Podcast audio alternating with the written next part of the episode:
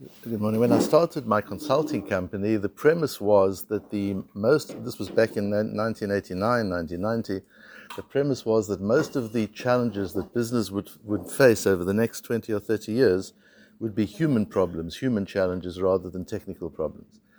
Um, and, and I thought that if it's human problems, the Torah should have solutions that, that aren't available to the general public. So if we could predict what the challenges are likely to be and research in Torah to find solutions that would be interesting. And I started as a non-profit because I wasn't sure where it would go.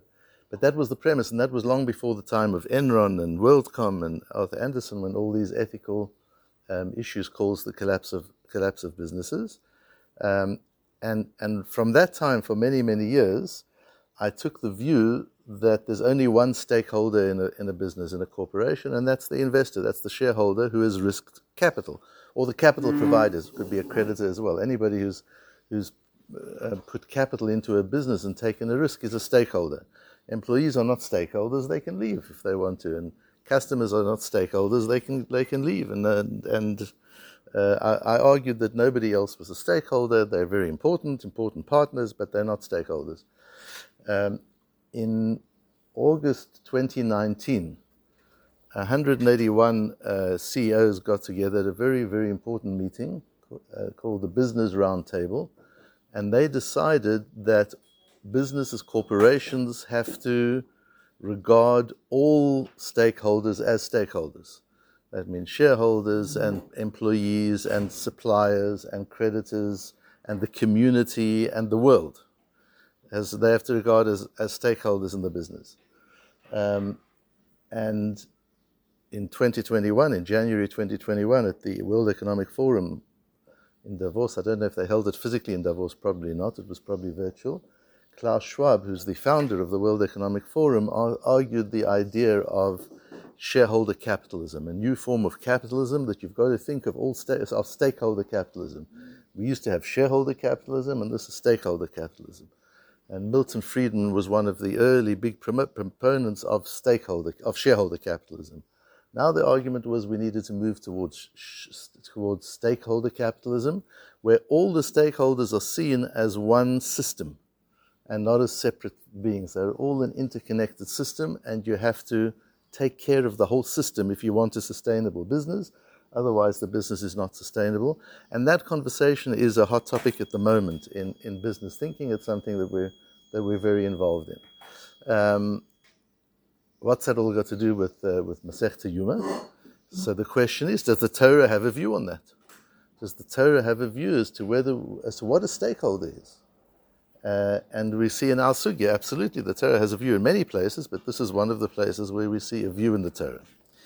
Where do we see it? We see it from the um, the kasha the Gemara asks on yesterday's daf and daf memtes.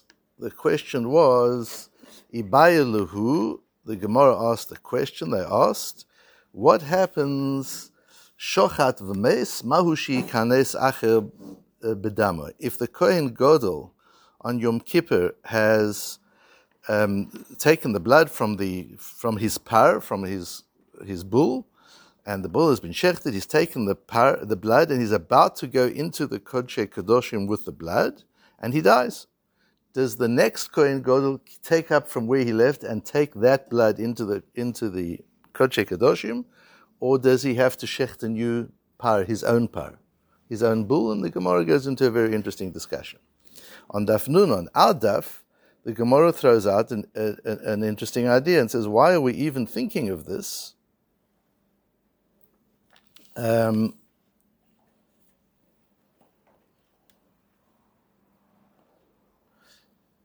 what, let us resolve this simply by saying the chatat shemetu ba'aleahi. This is the case of a korban chatat who has no owner. The owner died. What's the din with a korban chatat? The sin offering and the owner dies. The din is that the, you've got to leave the animal to die itself and take a new animal. You can't use that animal anymore. You don't, you don't continue with the korban. So the par of the Kohen Gadol on Yom Kippur is a korban chatat for the Kohen Gadol and for the Kohanim. Um, and the Kohen Gadol died. It's, he, it's his par. He bought the par. So um, this is a chatat without a bailim. The chatat shemetu baalei lemita azla. And the din is that a chatat without an, where the owner has died has to go to death as well. Omale Rabin Barav Ada Lerova. Rav Adin, Rav, Rabin Barav Ada says to Rove, Amri Talmidecha Omar Rav Amram. Your Talmidim said in the name of Rav Amram. So here the, the geography is important. Rove and Rav Amram are both Talmidim of Rav Sheshes. So Rov and Rav Amram are obviously close, and since Rav Amram is a Talmid also of, of Rova's Rebbe, something that Rav Amram said would be very important to Rova. So they say, Rova, your Talmidim said in the name of Rav Amram, Talmid of your Rebbe, Chatat Siburhi velola azla. The, the par of a Kohen Gadol is a public par. It belongs to the public, and that din doesn't apply. It doesn't go to death if the if the if the kohen does dies. Why? Says Rashi. Hoil va'alav va'alechav ha'kohanim ba, since it comes for him and for the kohanim, and look in brackets. Rashi says va'al kol kahal Yisrael, dichtiv v'chiper ba'ado va'ad beito, and, and Rashi says in brackets again, V'ad kol kahal Yisrael, although in that pasuk it doesn't say that. That's why it's in brackets. So, so, so the idea is that there is no owner. The owner is the community. The owner is the nation. So it doesn't, the Kohen Gadol dies, that's fine, the Kohen Gadol died, that's tragic, but, but it's not the owner of the par, but the Kohen Gadol bought the par. So what is the Gemara looking at? How do you define ownership? The Kohen Gadol bought the par, so he's the stakeholder, he's the shareholder, he owns it, he's the investor. Says the Gemara, but it belongs to the whole tzibur. Well, why does it belong to the whole tzibur? The tzibur didn't put anything into it, doesn't they? Didn't risk anything. They didn't buy the par. And and in any case, why is it the whole tzibur? I understand it's him and, and maybe the kohanim, but why the whole tzibur? The whole tzibur certainly have got nothing to do with it. Him and the kohanim, they put the money in. The kohen gadol put the money in on behalf of his family, the kohanim. So I get it that it's their par. But what, what's in the brackets of Ad Kol Kahal Yisrael? And when it comes to Girsaot, one of the um, fortunate things we have in Yuma is we have the Siach Yitzchak on Yuma. We don't have it on many Masechtas. The Siach Yitzchak was, was, um, was, was Rabbi Yitzchak Nunes Vais, his name was. He was a Rov in Livorno in the 18th century. Livorno was a huge center of, of, of Yiddishkeit and of printing and of, of of libraries. And if you look on the map, you'll see there's a direct line from Spain to Livorno. So there was a, probably a lot of trade. So when the Spanish Inquisition took place and the expulsion, a lot of Jews went to Livorno. And Livorno became a hub of, of scholarship, of, of Talmidei Chachomim in Livorno. And later on, in the 18th century, one of the shining lights there was Reb, uh, uh, Yitzchak Nunes Vais, the Siach Yitzchak his son had a big printing press there, so they were involved in manuscripts. The Siach Yitzchak claimed that he had seen all the manuscripts of the Meiri long before they became public. Um, and he quotes the Meiri. That's why he's so important on, on Yuma, because now we have the Meiri. And the, um, he quoted the Meiri long before we had the Meiri. And his son, Rabbi Yaakov Vais, brought the Das Akeni Mibale Tosfos to the public. We have it on the Chumash now. Every Mikraos Gedolos has it. It's his son who made it available to the public because they involved themselves in, in manuscripts. They, they were really academics about, about it. So I wanted to see what does he say about the Rashi. He says in the Girsos Yeshanim, if I look in my, the old manuscripts, it's like the Rashi with the brackets, says the Siach Yitzchak. So you've got to learn with the brackets, not without the brackets. It's easy to just take the brackets out because that's what the posuk says. The par is for him, and you look at his vidui. What does the kohen say when he brings the par? He says, "Ani uvesi." Um, but he doesn't say Kol Yisrael until he brings the Seir. The Seir is for the Klal Yisrael, but the par, the bull, is only for the Kohen. So what does Rashi mean?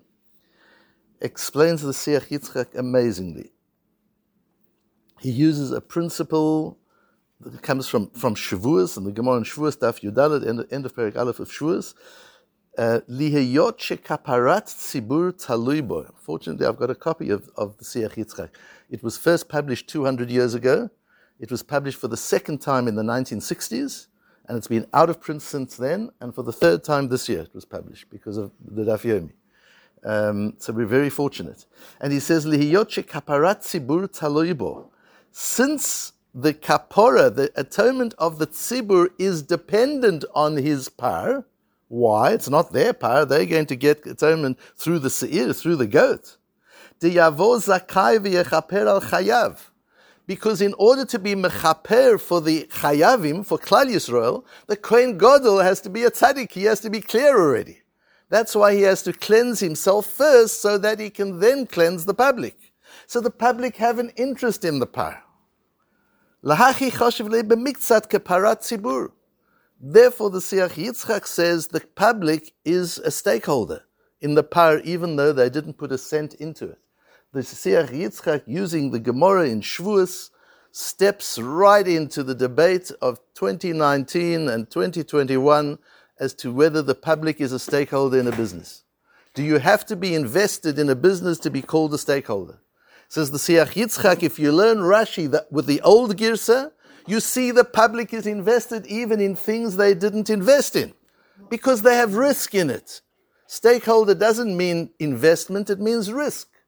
Risk is usually created by investment, but not always. Sometimes you can be at risk without having invested in it.